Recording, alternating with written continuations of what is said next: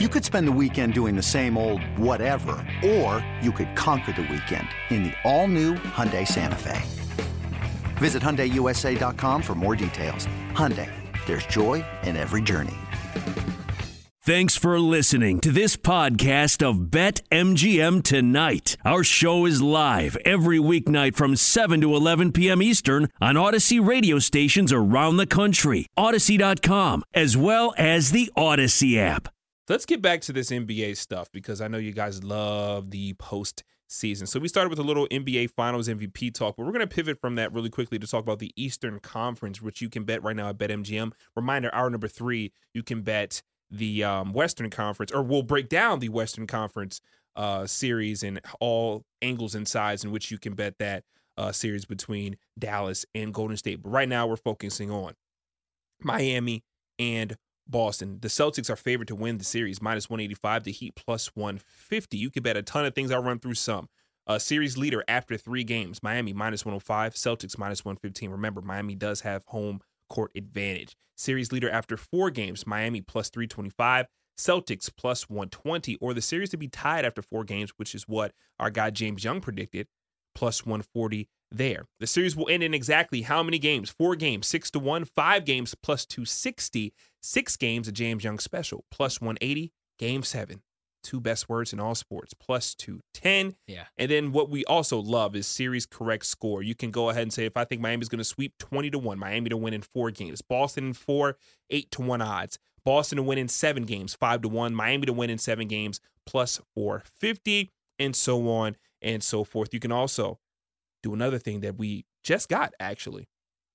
Eastern Conference Finals MVP. Wow. Yes, these awards were just rolled out last week. You have the uh They named that? what the, one of it was named uh, One of them was the Magic Johnson. the Mag- Oh, that's right. The Magic Johnson and the Larry Bird. and the Mhm. Larry Bird. no Michael Jordan, no Kobe. Nope. Doesn't really make a whole lot of sense to me, but what do I know? I'm just a bloody doctor. Yep. So the, so the Eastern Conference Finals MVP, the favorite to win that award, new award, Jayson Tatum I like plus this. 100, Okay. Jimmy Butler 2 to 1, Jaylen Brown 9 to 1, Bam 12 to 1, and Al Horford special 28 to 1. Marcus Smart 18 to 1. Uh, longer shots, Duncan Robinson, Mr. DMP 150 to 1. Uh, Robert Williams 100 to 1 odds. And uh, let's go Thickums. Kyle Lowry 40 to 1. He's already on out game list, one. And he is listed as out so far as, as recent as the 530 uh, injury report uh, via the NBA. So, with all that information, Ryan, I'll come to you first. What do you like? How do you see the Eastern Conference uh, Finals playing out? And uh, anything that you bet right now? I was gonna say I really like Tyler Herro at 35 to 1. Now I'm I think Boston's gonna win this series, right? But I was talking about maybe like as a hedge bet. I like that. But three games this season against the Celtics, 10.3 points per game, 6.3 rebounds, three assists. The Celtics are really good defensively, and Tyler Herro was kind of on a milk carton in that last series. So never Mm. mind on that. Uh, it would probably be because I like Boston, Jaylen Brown, maybe plus 900, 9 to 1. Because Tatum's so chalky, but Tatum's most likely, if Boston advances, going to win. Uh, I'm good on just my finals Boston ticket because I really don't want to lay that juice. I do kind of agree with some people that say we're sleeping on Miami a little bit. I think this is a six, seven game series. I do. I don't think this is going to be a sweep or Boston in five. Jimmy Butler's playing the best brand of basketball we've seen Jimmy Butler play in years, really Yeah. since he's been in Chicago. I'm talking like scoring the basketball. Every game in that series, he went for over 20. I know that was against Philly. Also, like, am I overrating what I saw from Miami because it was Philly? Philly did steal two games, even though Embiid was like 60%, even though Harden's washed up. But they just have so much depth. You know, like, you never know who it's going to be for Miami. Coach made a good point. Like, Victor Oladipo looks really good right now. Max Strus was awesome in that last series.